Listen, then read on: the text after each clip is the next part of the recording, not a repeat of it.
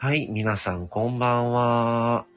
本日はですね、まあちょっといろいろありまして朝からライブをしてましたけども、あの、本当に、あの、いろいろな方からのね、あの、ご心配もいただき、ライブにも参加していただき、あの、ありがとうございましたっていうことと、今月の、まあちょっと予定というか、今月の、まあ9月、今日からですから、ちょっとまあ、軽くね、そのことも話そうかなと思って開けてはみましたけども、はい。まあ、まず、本当にあの、夜中にね、親からちょっと事故ったわって話があって、で、まあ、信号の止まった時に後ろから当てられたんですけども、まあ、無事にね、今日鈴木も行き、まあちょっとこっから、まあ、どういう風に展開していくかまだわかりませんけど、保険会社にも任せ、あとはまあね、また動画もね、あの、まあ、一応、まあ、ディーラーの方で、あの、もう、記録してもらったので、また来週どう動くかっていうことですね。まいみずきさんこんばんは。ありがとうございます。っていうことと、今、まだ前水木さんしか言うてない、あ、おられないのでちょっと直接言いますけども、あの、前水木さんの方に、あの、インスタかツイッターとかあったらちょっと画像送ろうかと思うんですけど、前水木さんのを調べたけど出てこなくって、ちょっともしされてるんだったら教えてもらえたらなと思ったんです。もしかしたら僕フォローの中に入っとんかもわからんけど、ちょっと探せなくってすいません。はい。っていうことでしたが、あのー、まあ無事にもう一日終わって、まあもうあとはもうしょうがないですね。来週待たないとって感じです。それと、まあ、今日から9月なのでね、ちょっと、まあ9月のこともなんですけども、えー、っと、ちょうど、あの、このスタンド FM 始めて、10月に入ったら2年半になるんですね。それで、まあ2年半になるので、あの、10月の頭、まあ1回目はちょっと、あのライブをね、2年半ライブはやろうかっていう話はちょっと夫婦で話してます。あ、牛尾くんご無沙汰してますってことでいらっしゃい。ありがとう。来てもらって。はい。で、ちょっと2年半ライブはやろうと思ってるのですね。それと、まあ、10月に関してはまあちょっとね、マミさんの誕生日があったり、2年半ライブがあったり、それから、あのー、10月末はね、あの、ちょっと旅行にも行く予定にしてるので、その旅先からもね、ライブやろうと思ってるんですよ。毎度のことながら。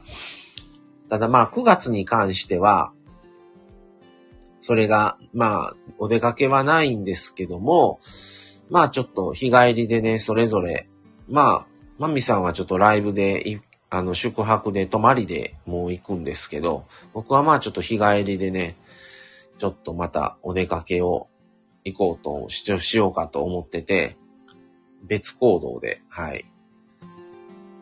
っていうことで、あ、はい、牛尾くん。舞水木さんが、あら、牛尾くんってことで、牛尾くんも、あら、舞姉ちゃんっていうことで、ご挨拶ありがとうございます。あ、舞水木さん、ツイッターに今、相互フォローしてますよってことで、またちょっと調べて、あのはい、送らせてもらいます。ありがとうございます。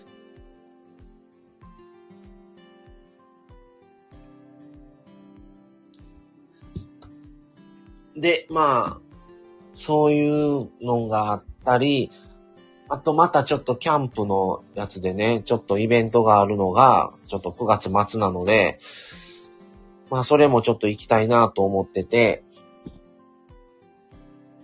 それと、まあ、あ、ヒロさんこんばんは、ドカーンってことで、はい。まあ、それはもうね、ちょっともう、あとは保険会社さんからの来週、またどう動きがあるかですね。はい、前、水木さん旅行いいですね。九州でしたっけ？そうそう。ワクワクですなーってことで、そうなんですよね。でも、あ、かっこカリピエンさんっていうので、はい、牛尾くんありがとうございます。そうです。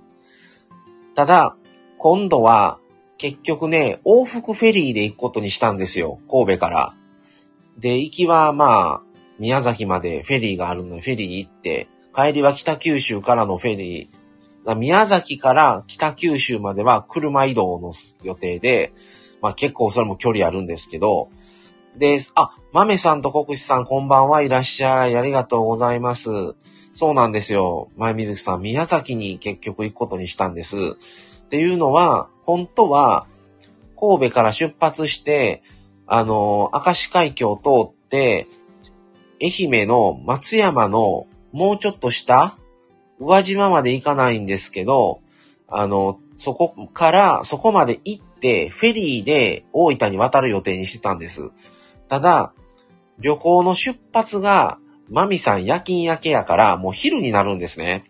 それで、うどんとか食べに行きたいっていうのもあってたりして、で、他も行きたい場所があって、四国経由で行く予定してたんですけど、まず、まあ、うどん屋がもう、開くか、開いてるか閉まるか、もうギリギリになると到着したら、おまけに、ホテル、まあ四国で最初一泊泊まる予定やったんですけど、そこまでの距離、そして翌日夕方に四国から九州に渡るフェリー乗り場までも、ほぼほぼもう移動だけになってしまうっていうことになって、もう時間の制約があってね、何のためにそんだけの距離走っていくんっていう苦労、そして自宅出て明石海峡を渡って四国もずっと高速道路なんですけど、高速通って、四国で一泊宿泊二人分して、で、また翌日の四国から松山の方から別府まで渡るフェリー、交通費するとね、神戸から宮崎行くフェリーと金額あんまり変わらなくて、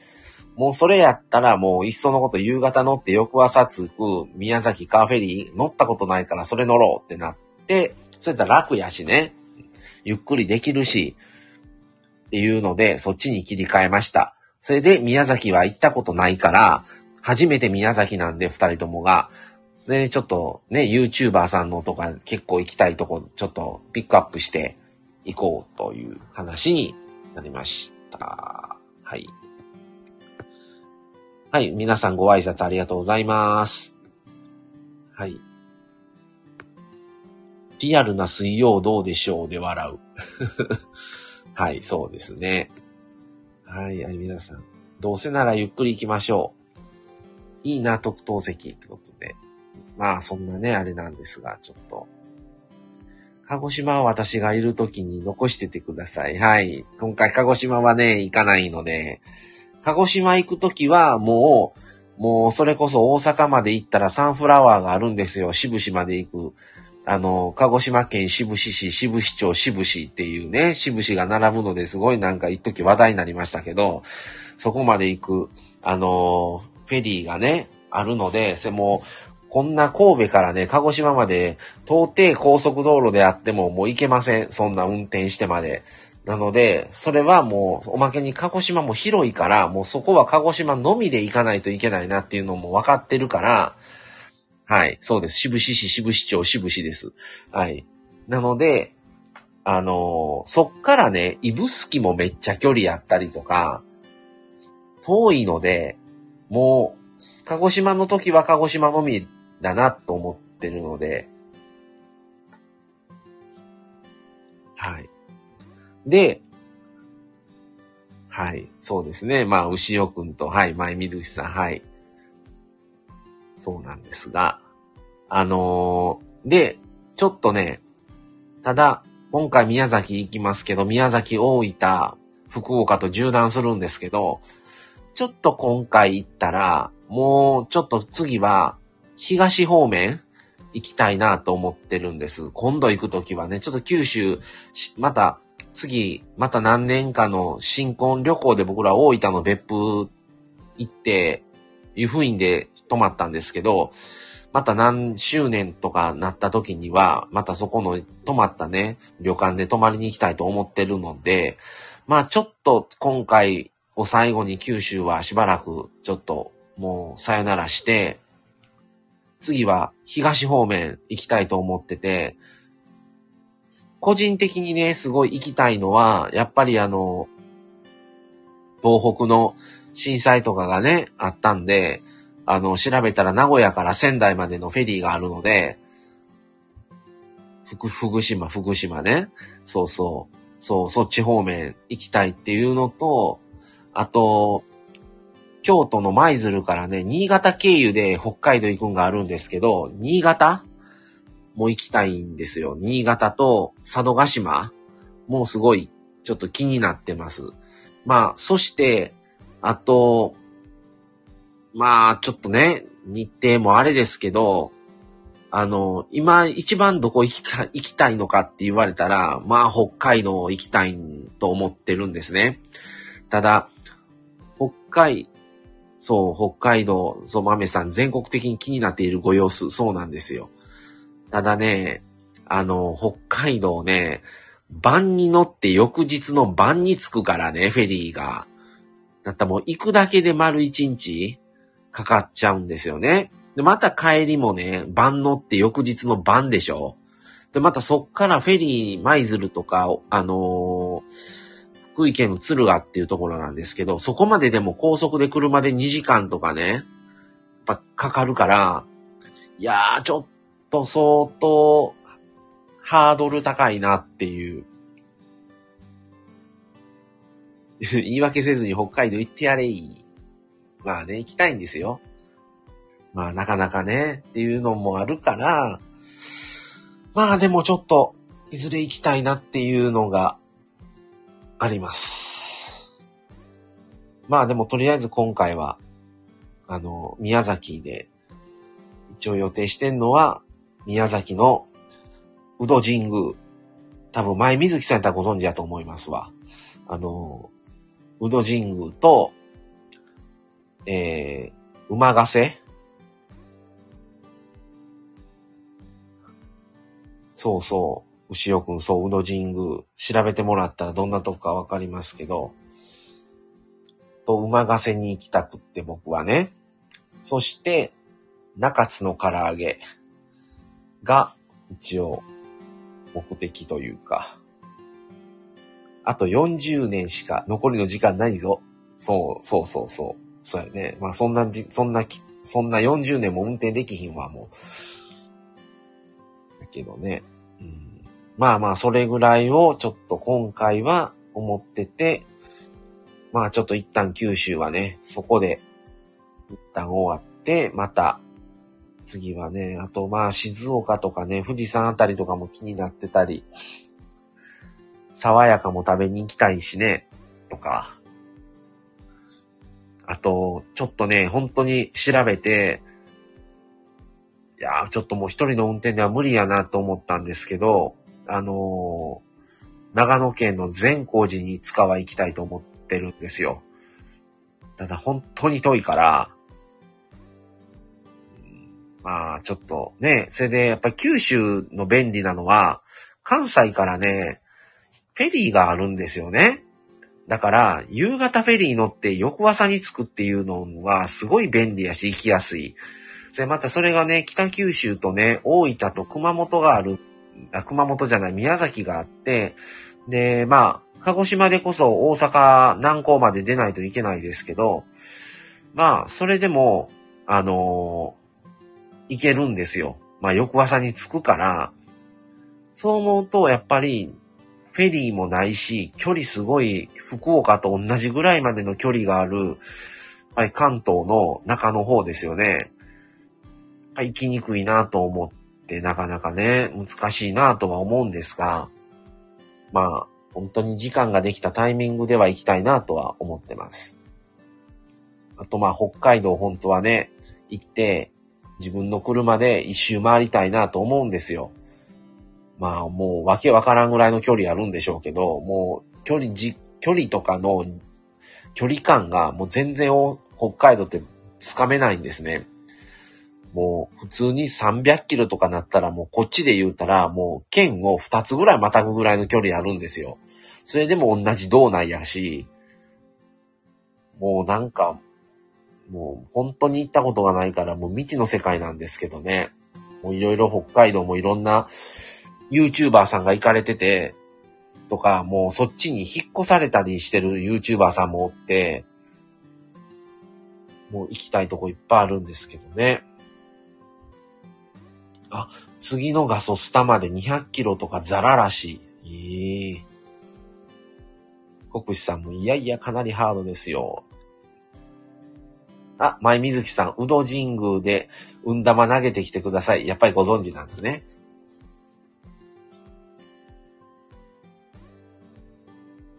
うん。あ、豆さん、一条、一丁がでかすぎますので、道間違ったら最悪です。なるほどね。あ、アパちゃん、こんばんはいらっしゃい。ありがとう。久しぶりやね、アパちゃん。まあ、ちょくちょくインスタの方を見せてもらって、あ、二人とも元気にしてんねんなと思って、まあ、ちょくちょくコメントもさせてもらいつつの、はい。てもらってありがとう。なので、まあ行きたいとこは山ほどあるんですけどね。えー、国士さん、稚内行くときは気をつけて、スタンド夜ない。ああ、なるほどね。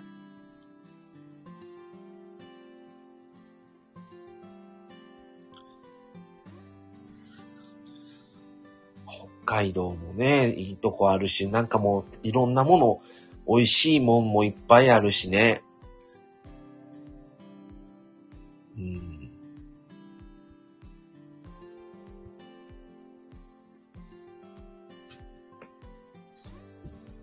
いろいろと回りたいなと思うとこも多いんですけど。まあでもちょっと初めて今度行く宮崎、ちょっと気になってるんで、あのー、すごいね、残骸、断崖絶壁？なんかすごい景色綺麗ですよね、宮崎。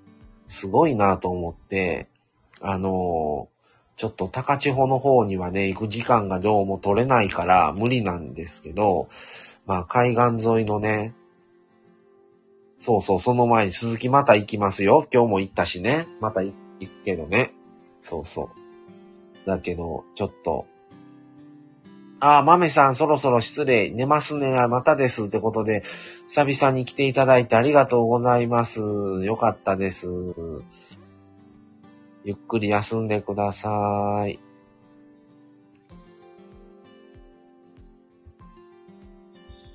はい。っていうことで、もう早く車が落ち着いたらいいんですけど、そして、あの、うちの愛車、まあ、見事に、ね、あのー、なったんですけど、修理に、まあ、今後なっていくと思うんですけど、DIY をちょっと予定してて、あのー、まあ、専門業者にうちら個人で、あのー、DIY 用しないので、あの DIY してくれる業者さんを見つけて、社内のね、ちょっと DIY をしてもらうんですよ。それが9月末か10月頭からだから、それで1ヶ月ぐらいかかるって言われてて、今回これ事故して、それの修理もしてもらわないといけないから、ずれるんちゃうかなっていう心配をしてます。本当はね、宮崎の旅、宮崎と九州の旅行前に、それは、あの、DIY が終わって、車ね、戻ってくる予定でしてたんですけど、ちょっと今回ね、事故してしまったから、ずれる可能性が高くなっちゃったって感じですね。まあでもまず直してもらわんとあかんしね。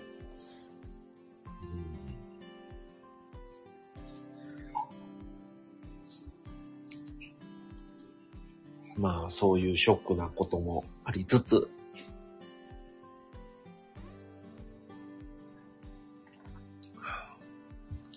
まあもうなるようにしかならんっていう感じではあるんですけど、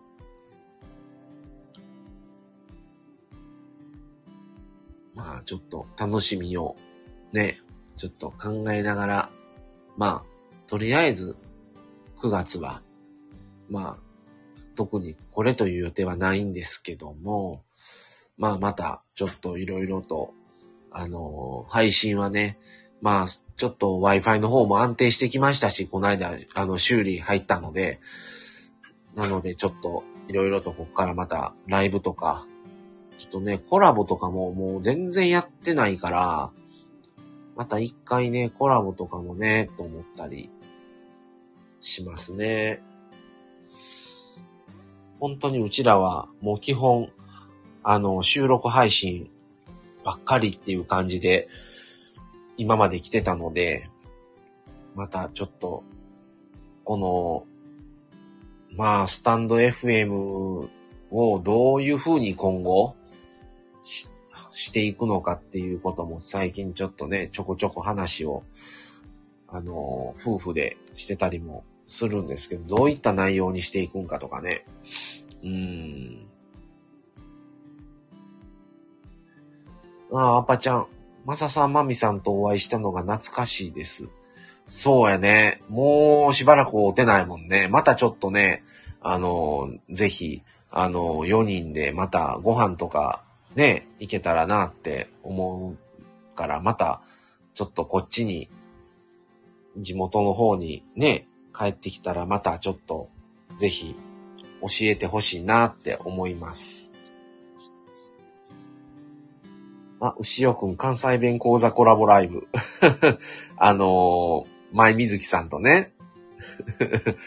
舞水木さんね、関西で生まれてるんですよ。こっちで生まれて、数年は関西におられてるはずやのに、なぜか関西弁じゃない舞水木弁みたいな。なんか、な、なんかすごい、なん、なんて言うんですか？なん、なんとも言えん関西弁？なんか、あんまり聞いたことないような発音したりするからね、もう本人ごちゃごちゃなってて、わけわからんくなってるっていうね。どういうことって感じなんですけど。なぜなぜってね。関西人の地位も多少入ってるはずなんですけどね。不思議ですね。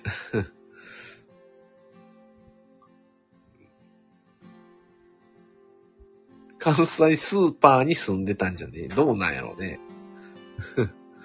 大阪で生まれたはずなんですがね。玉で。あ、牛尾くん玉で知ってるんや。ええ大阪だけやからね、玉でって。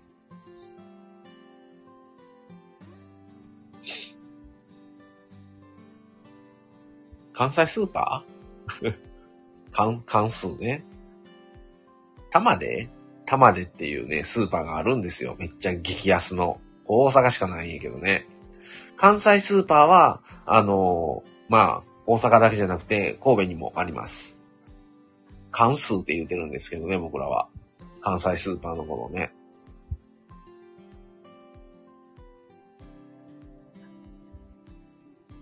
いや、またライフとは違うと思うけどね、ヒロさん。ライフっていうのもスーパーなんですよ。ライフって関西だけなんかな？ちょっと全国なのかどうなのかわからんけど。ライフは、あ、全国なんや。うん。ライフもすごい最近増えた感じやからね。いや、ジョイエールともまたちゃうでしょ。ジョイエールもスーパーやけどね。水木さん、私も大阪にいたのか不安になってきました。いや、大阪でしょ。ああ、北海道聞いたことない。ああ、ジョイエールは知らんやろうね。丸八は全国区かなどうなんやろ関西だけなのか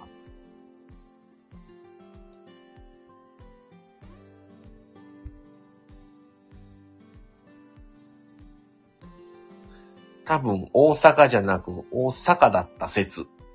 牛尾くん。うん。ヒロさん、S マート、S マートって何それ ?S マート？俺も知らんけど。そういうスーパーがあんねんな。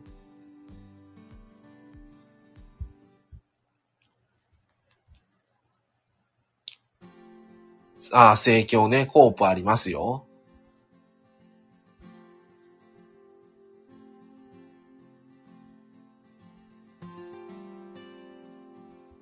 A コープ、A コープと、A コープっていうのは、食料品だけ置いてるから A コープなんかな何が違うんやろね。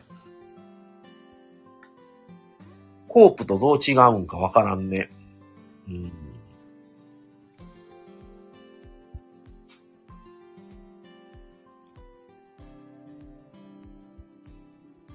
まあまあね。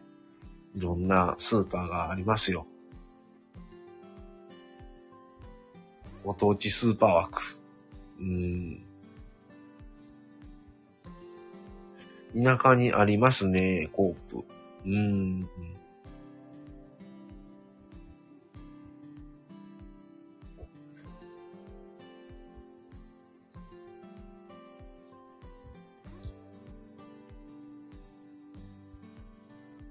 あとまあ、平和堂とかね。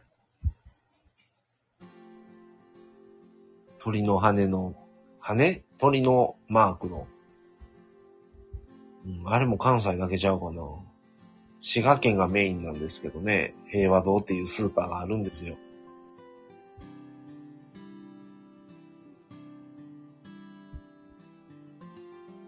そんな本屋さんみたいなスーパーが、はい。あの、北海道でね、あの、よく YouTuber さんが言わ、行かれてるセコマ？ちょっとフル、フルネーム忘れちゃった。セコ、せ、忘れちゃったけど、は、ちょっと、どんなとこなんかな、と思ったりはします。あたか飯店はスーパーちゃうやん。中華料理のお店。あ、セイコーマートね。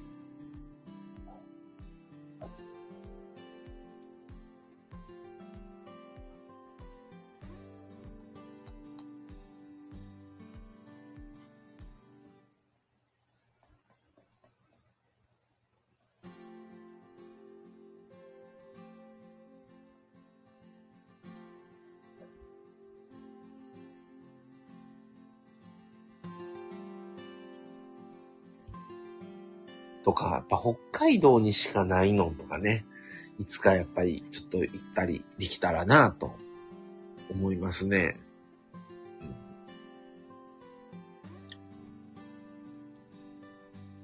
北海道ね、ほんと会いたい YouTuber さんね、めっちゃ住んでるんですよ。だから、もう、それだけでもう、国士さんとかね、もう、羨ましいなと思って、えー、成功って入れると予測変換で成功マートありますね。そうなんですね。もうね、結構見てる YouTuber さんね、北海道に在住された方多いんですよ。だから、もうね、北海道に住んでるっていうのが羨ましくてしょうがない。もしかしたらいつか会えるんちゃうかとかね。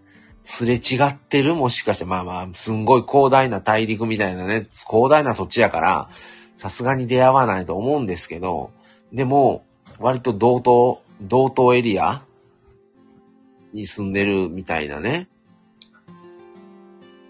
え、関西羨ま、え、関西羨ましいですか？そうですか北海道ええな思いますけどね。ん？どうも、大泉洋です。まあ、大泉洋さんはね、まあ、北海道出身ですが、大泉洋さんのお兄さんがどっかの市長かなんかですよね、知事か、なんか、あのー、されてるんですよね。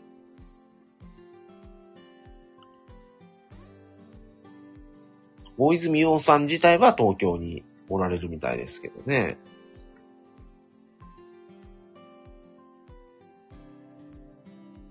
北海道に日本って最近、みーくんが毎日のように叫んで、北海道に住みたいんかな？藤原くーんって。藤原くん？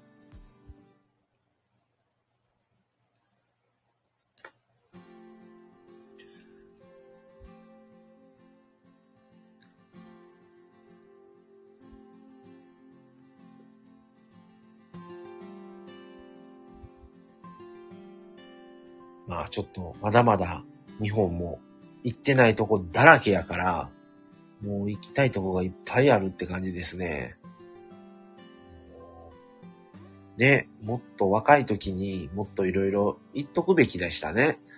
なかなかそんなようなこともできず、もうずっと関西に留まってたから、北海道は日本、ミークに外交官になっていただきたい。なんぼでも可能性としては、ねえ、ミー君まだ5歳やからありえますからね。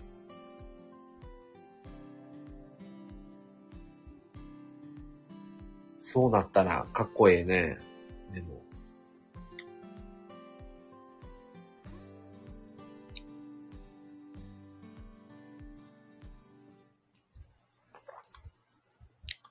みーくんは消防士みたいです。おー、なるほどね。消防士、消防車に乗ってみたい的な。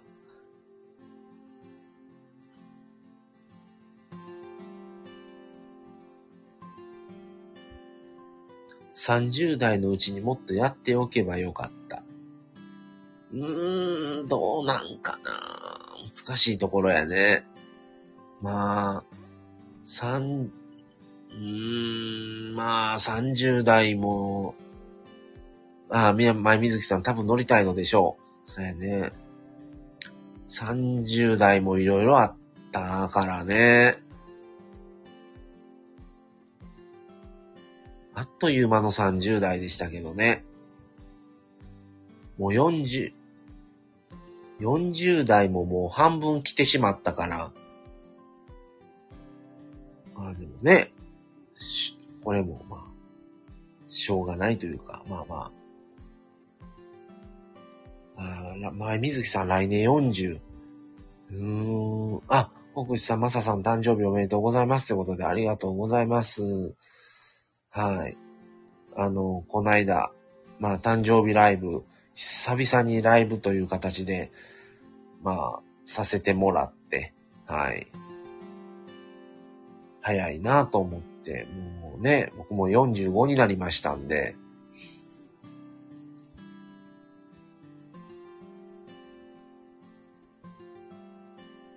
ああ、前水木さんもありがとうございます。そうなんですよね。だからもう、40半ばになっちゃったから。ああ、まあ、国士さんまだまだ若いってことで、はい。まあまあ、変わらずやっていけたらとは思っていますが。前水木さんが40っていうのもすごいと思いますね。もっと若く感じますね。国士さんごそじですよ。ねえ。あっという間ですよね、本当に。もう言うてるうちに、ねえ。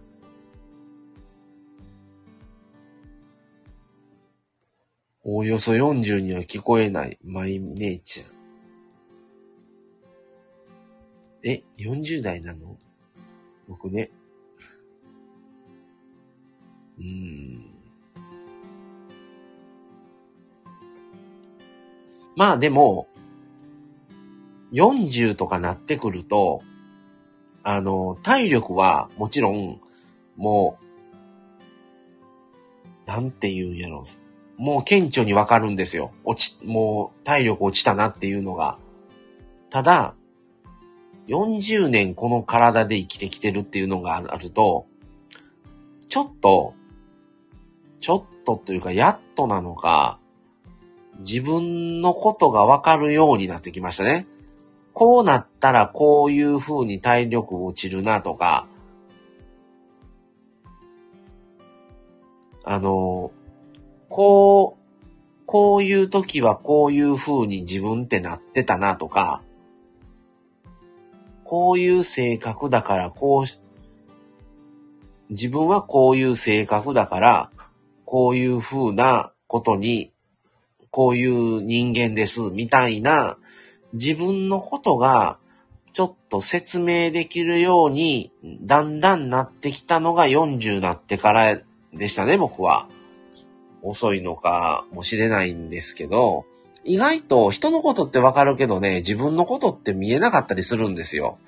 でも、自分のことがだんだん分かってきたなとか、やっぱり体力落ちる分調整するときに、今これを食べたりとか、今こういう行動を起こすと絶対後から負担になるな、自分の体に帰ってくるなとか、うん、とか、いろんな自分のこの体力面、肉体的な面、精神面。で、僕は HSP 持ってるので、こういう時は HSP の症状が出てくるなとか、その回避はできなくっても、余地？っていうものができるようになってきて、まあ余地をすることによって、真正面から今までぶつく、ぶつかってたのが、ちょっとこう避けれるというか、なんか言葉に説明するのって難しいんですけど、なんとなくね、自分のそういう部分が分かってきたのが40ぐらいからでしたね。そういう意味では、30代の時って分かってるつもり、分かってたと思い込んでたんですよ、自分が。分かってると思ってました。30代の時も。でも、40超えた時の今からしたら分かってなかったんだなって思うんですよ。30代の自分は。また自分のことがね。それが、自分自身を30代の時よりかは客観視できるようになったかもしれないです。40になってからの方が。あ、心構えができるのは大きいですよね。そうそう、牛尾くんね。だからあんだけコーヒーゼリー食べてたんですね。いや、そんな食べてないしね。うん、だから、なんとなく、体がなるべく負担を少なくこう一日を過ごすためにはどうするべきかとか、しんどくなった時に前は若い時はなんでしんどくなっとんやろ？もう、なん、なんか病気なんかなとか思ったのが、ああいうことがあって、こう過ごしてきたからおそらくこうなったんだろうな。だからそうならないためにはこうしとくべきだったな、みたいな感じになんとなく分かってくるんですよね。あ、じゃあ今度焼肉6個行きましょうね。そう、もうね、そんなも全然食べに行けてないからね。うん。だから、ある程度、どういう経緯があって、疲れる、疲れてる自分に今なってるんだろうな。こうなったらこういう風になるだろうとか、いろんなことが見えてきたから、そういう意味では、40っていうのは、ちょっと30、29から30って皆さんも迎えられたと思うんですけど、その29から30っていうのはすごい節目やと思うんですね。その19から20歳になるとは違う重みを29から30、30になるっていうのはすごい感じられた方多いんじゃないかと思うんですよ。本当にこのままの生き方でいいんだろうかとか、このままの仕事でいいんだろうかとか、あの、か、変わるとしたらもうこれが最後だな、変わる生き方自体変えるならもう今しかないな、さあどうだろう、どうしていこうとか、いろんな部分で考えさせられたのって29、30やと思うんですよ。でも、まだ、うん、一つの壁というか、やっと社会人、20代ってまだ10代の恩恵があったと思うんですよね。特に前半の20代前半は。まだ何言うても何やってもまだ許されるのは22、3までやと思ってて僕は。でも、いよいよ、いろんなものの、いろんな発言、いろんな行動に対して、もう誰も猶予はくれない。甘くは見てくれない。もう社会人、大人として全部をちゃんと責任を持った行動、責任を持った言葉を発信をしないといけない。全部自分に良くも悪くも返ってくるっていう風にもう変わっていくんだろうなっていうのが29から30やと思うんですね。で、何かあっても取り返しつかないことも出てくる。今までと違ってかばってもくれない。なんなら自分が年下をかばってあげないといけなくなってくる。いろんな部分の責任が、ちょっと今までのようにはいかないんだなって感じたのは僕は29から30でしたから、まあ、その、そういう29から30になるんだなっていう時の壁とは、また違うものがあるんですよ。39から40って。あの、これが大人なんだなっていう感じなの。時の、30になる時のタイミングの自分の、なんて言うんですか、その捉え方と違って、40ってなったら、あ、もう人生の折り返しなんだなと思う、思うんですよ。思、思いましたね。40になった時に。あ、こっからは折り返しか。もう半分生きたんだな。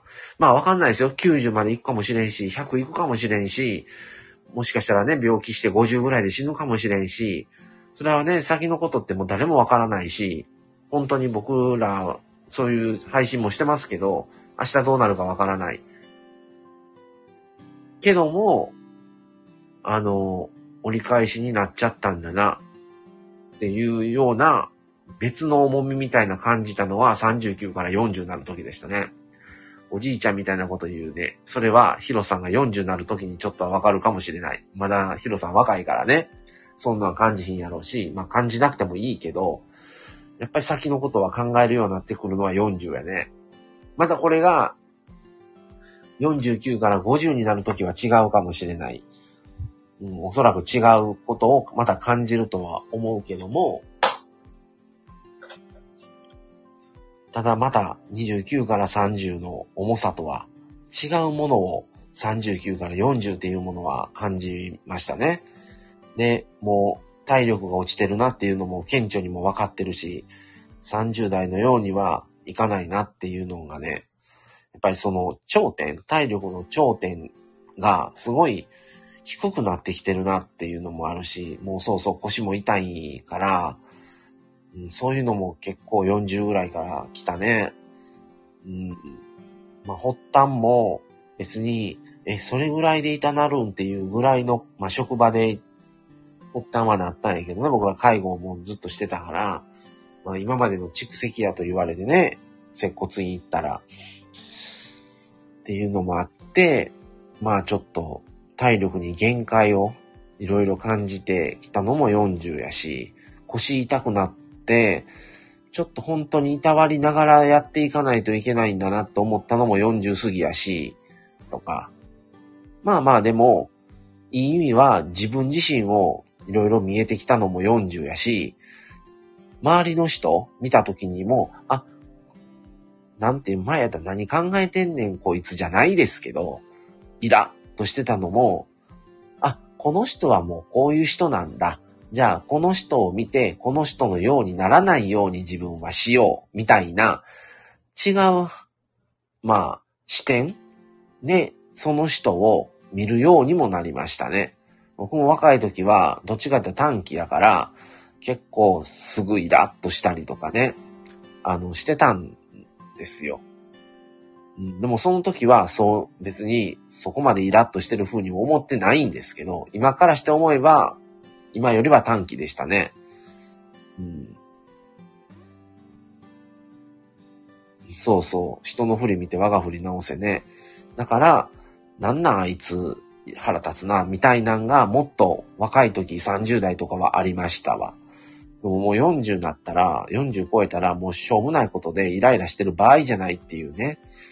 時間の無駄やし、そんなんでイライラしてる自分も、そうそう反面教師的なね。だから、あ、あの人はそういう人なんだと。そのように自分がならないようにすればいいだけのことやし、っていう見方をね、するようになったのがちょうど40ぐらいかな、かなっていう気はします。で、やっぱりちょっと自分自身のことも見えてきたのも40ぐらいやったしね。うん、30の時はわからなかった、そこまでは。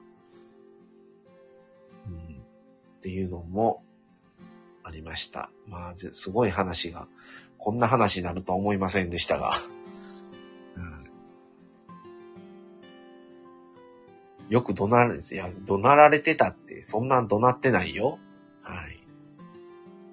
己の未熟さを客観視したり、長所を見出して、今の自分があるのであれば、それは成長ですよね。そうやね。だから、まだ牛尾くんも、牛尾くん30過ぎやったっけ？ね。32、3やったかな？塩くん。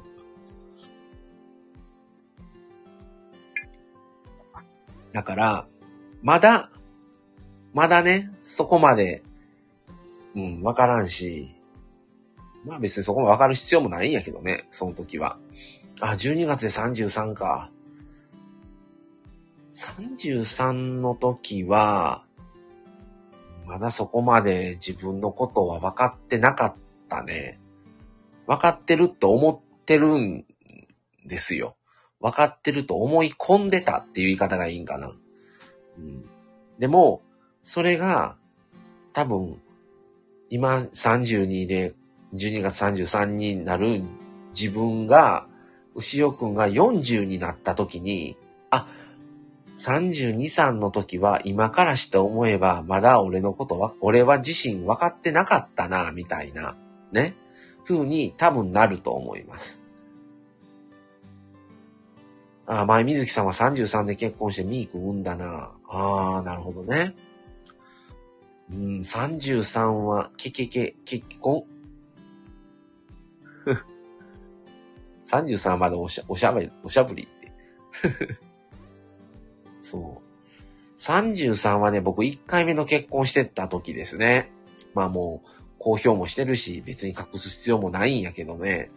1回目の結婚は僕31で結婚したから、ちょうど33の時は結婚して2年経ったかなどうかなっていう、うん、時でしたね。うん。8回目だった？違います。2回目です。何を8回目言うてん、本当にもう。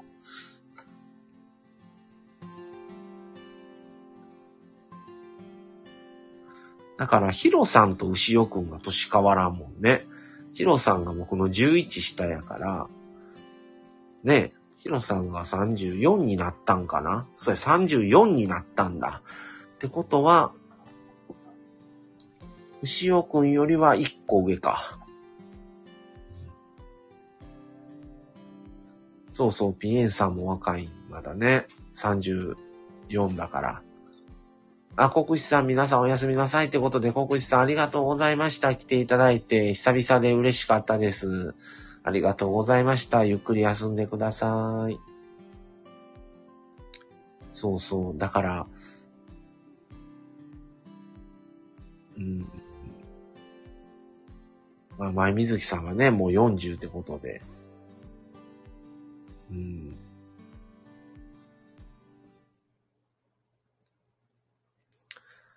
僕ね、あの、YouTube でね、上沼恵美子チャンネル好きでね、見てるんですよ。あの、ね、上沼恵美子さんが、まあ、関西の人はね、よくご存知だと思います。うん。全国、全国のテレビにあんまり出ないから、ちょっと関西以外の人はちょっとどこまでわかるかわかんないですけど、結構好きでね、それで人生相談とかもしてて、若い女の子がね、なんか人生相談で、20代の人なからの、まあ、お手紙やったんですけど、あの、まあ、顔がね、ちょっとあんまり、あの、可愛いとか、綺麗じゃないけど、みたいなあの、話をしてた時に、あの、全然まあ、綺麗な子は男がどんどんチヤホヤして、で、そうじゃない、まあ、まあ、可愛くもちょっとブサイクな感じの人は、あれだと、動い、あの、飲みに行ってもそういう人ばっかり動いたりとか、で、まあ、その依頼の人も、それでも気が引けてしまうみたいなね、言うてるのに対して、いやもうそんな言うとばいちゃうと、あの、結局は生き様や、みたいなことは言ってましたね。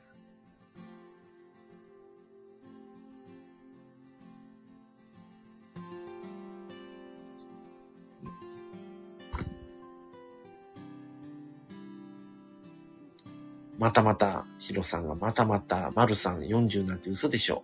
来年40なのですよ、ピエンさん。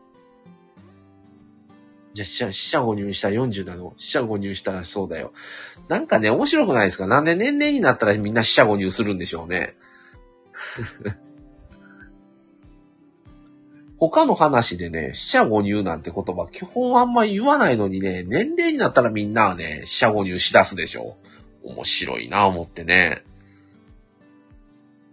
なんか若く見た、降りたいのか、年上に見たい、年、あえて取ったようにしたいのか、ようわからんな、ネタやな、思いながらね。ああ、ヒロさん、こんばんは。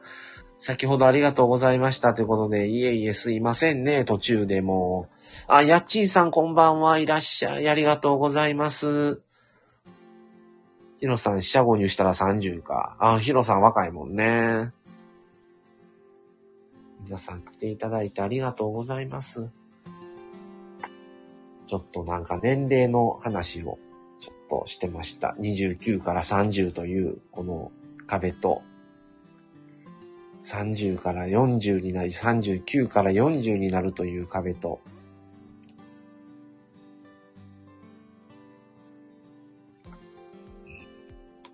だこんだけの皆さんが、あ、ね、来ていただいて本当にありがとうございます。ちょっとね、こっからはいろいろとね、こう、ライブとかも、ちょっとやっていけたらなと思っております。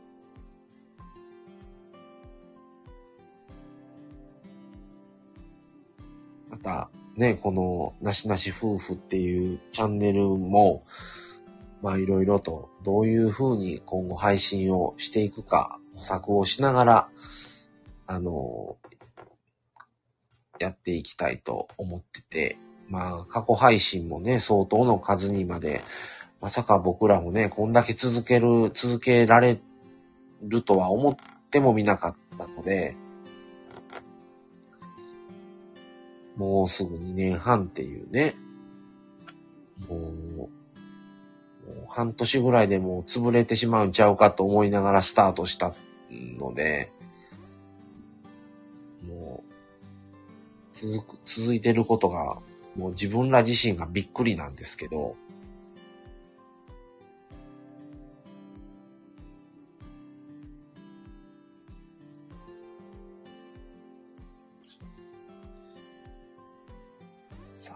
かなかいい時間になってきたので、もうちょっとしたら終わろうかなと思いますが、また今月もちょっと、あのー、また、えー、もうすぐ、また朗読も、また上げようかなと思ってますが、ちょっと8月は、あんまり、詩が書けなかったなと思いながら、ヒロさん。ヒロウメさんは、私はマキシマリストのヒロさん。で、ライフスタイルヒロさん。私はミニマリストのヒロさん。マイミズキさん。ミニマリストのヒロさん、はじめまして。ってことで、ご挨拶ありがとうございます。ミニマリストのヒロさんも、あの、九州の方です。はい。ここスクショタイムよ。ヒロさんが並んでるからね。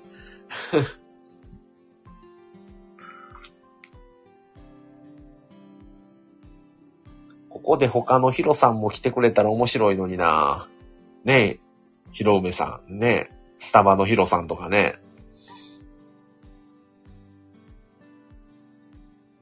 皆様一括こんばんはです。はじめまして。ということで、ヒロさんありがとうございます。シガのヒロさんなんて知らないよ。私もはじめましてです、ヒロさん。ということで、牛尾くんもご挨拶ありがとうございます。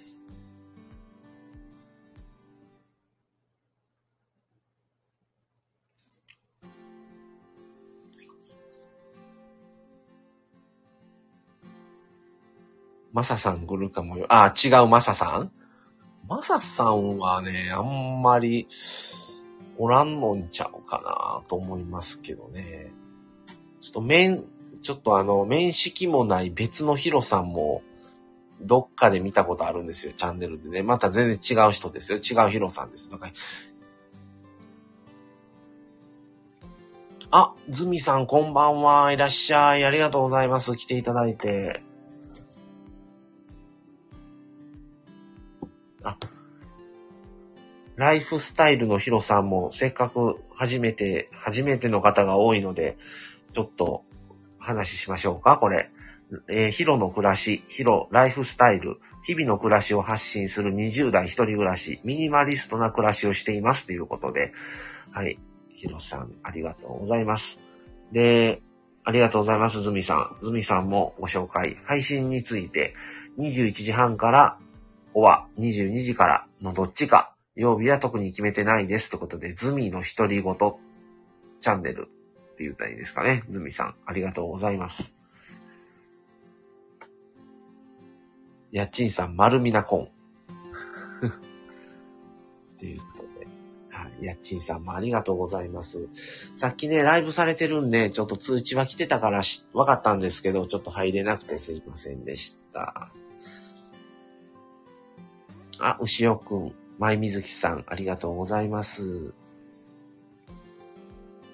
ご挨拶ありがとうございます。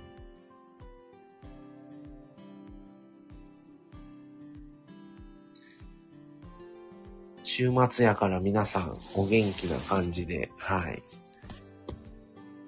まあこうやってね、スタイフで、もう初期の、初期の頃にも言うてたんですけど、ね、皆さん遠方だから会えるわけないのに、こういうスタイフをやってるってことで、このね、このチャットというか、このあれで出会えるっていうのは、すごいなって思いましたね。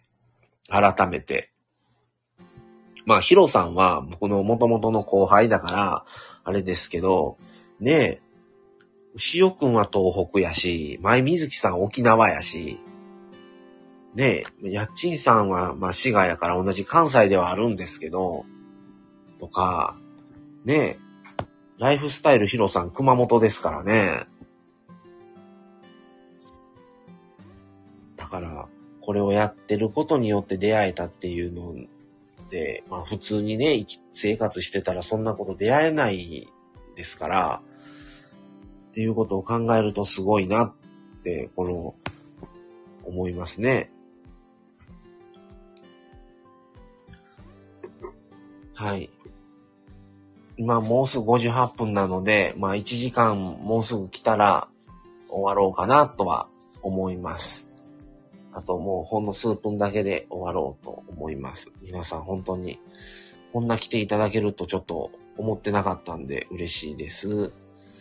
今日はちょっと、あの、朝からちょっとライブをね、したり、それでまあ、いつも通りの配信も上げ、で、またこのライブもしいので、今日は本当にトータルで4回配信してるんかなちょっと、まあ、普通のなしなし夫婦ではありえないぐらいやってるんですけど。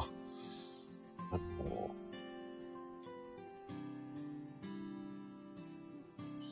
まあまあ、こういう日もたまにはいいのかなと思いながら、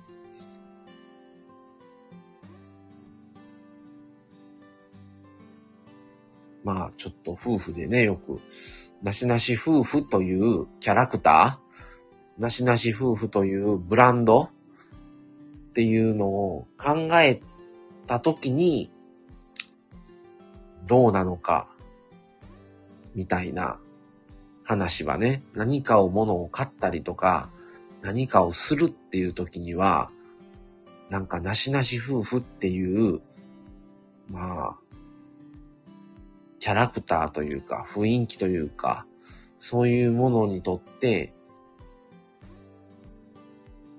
あまりに外れてはいないかみたいな感じの話はね、ちょくちょくするんですよ。まあでもこのなしなし夫婦のこのイン、あの、スタンド FM っていうのは、まあ本当に、あの、日常的なことを話すっていう、その時に感じたこととか、体験したことを話すという、まあスタイルをね、貫こうかなっては思ってるんですが、えー、ヒロ梅さん、なしなし夫婦はコオロギしか買わないんです。あのね、コオロギチョコがないんですよ。コオロギチョコが。無印のね。コオロギせんべいは売ってるんですけどね。コオロギチョコが食べたいのにないからショックなんですが。はい。っていうことで、そろそろ1時間になるので、こんだけ喋るつもりなかったんですけど、つい1時間喋りましたね。そろそろ終わろうかなと思います。ありがとうございます、牛尾くん。あ、Wi-Fi 安定だねってことですよね。今日は、本当にライブも3回して、収録1回あげましたけど、全然、あー、スターありがとう。牛尾くんありがとう。あー、ズミさんもありがとうございます。お疲れ様でした。ということで、あヒロさん、これで毎日配信再開だね。まあ、収録はね、あのーもう何本か入れてるので、あのー配信はもちろんやっていきます。ちょくちょくライブも増やしていこうかなとはまた思ってますので、また、よかったら、あー、牛尾くんありがとう。改めてお誕生日おめでとうございます。ということでありがとう。また、ちょくちょくね、あのーやっていこうかなと思います。はい。ということで今日はこの辺で終わろうかなと思います。皆さん来ていただいた方、現在6名の方、あの、残っていただいてますが、本当にありがとうございました。はい。また明日は普通の配信上げてますので、また6時配信開始っていう感じにやってます。収録してますので、またそちらも聞いていただけたらなと思います。また、こう不定期でね、ちょくちょくライブはやっていこうかなとは思ってるので、はい。ありがとうございました。じゃあ今日はこの辺で終わろうと思います。はい。えー最後まで聞いていただきありがとうございました。皆さんゆっくり休んでください。それではこの辺で失礼します。さよなら。ありがとうございました。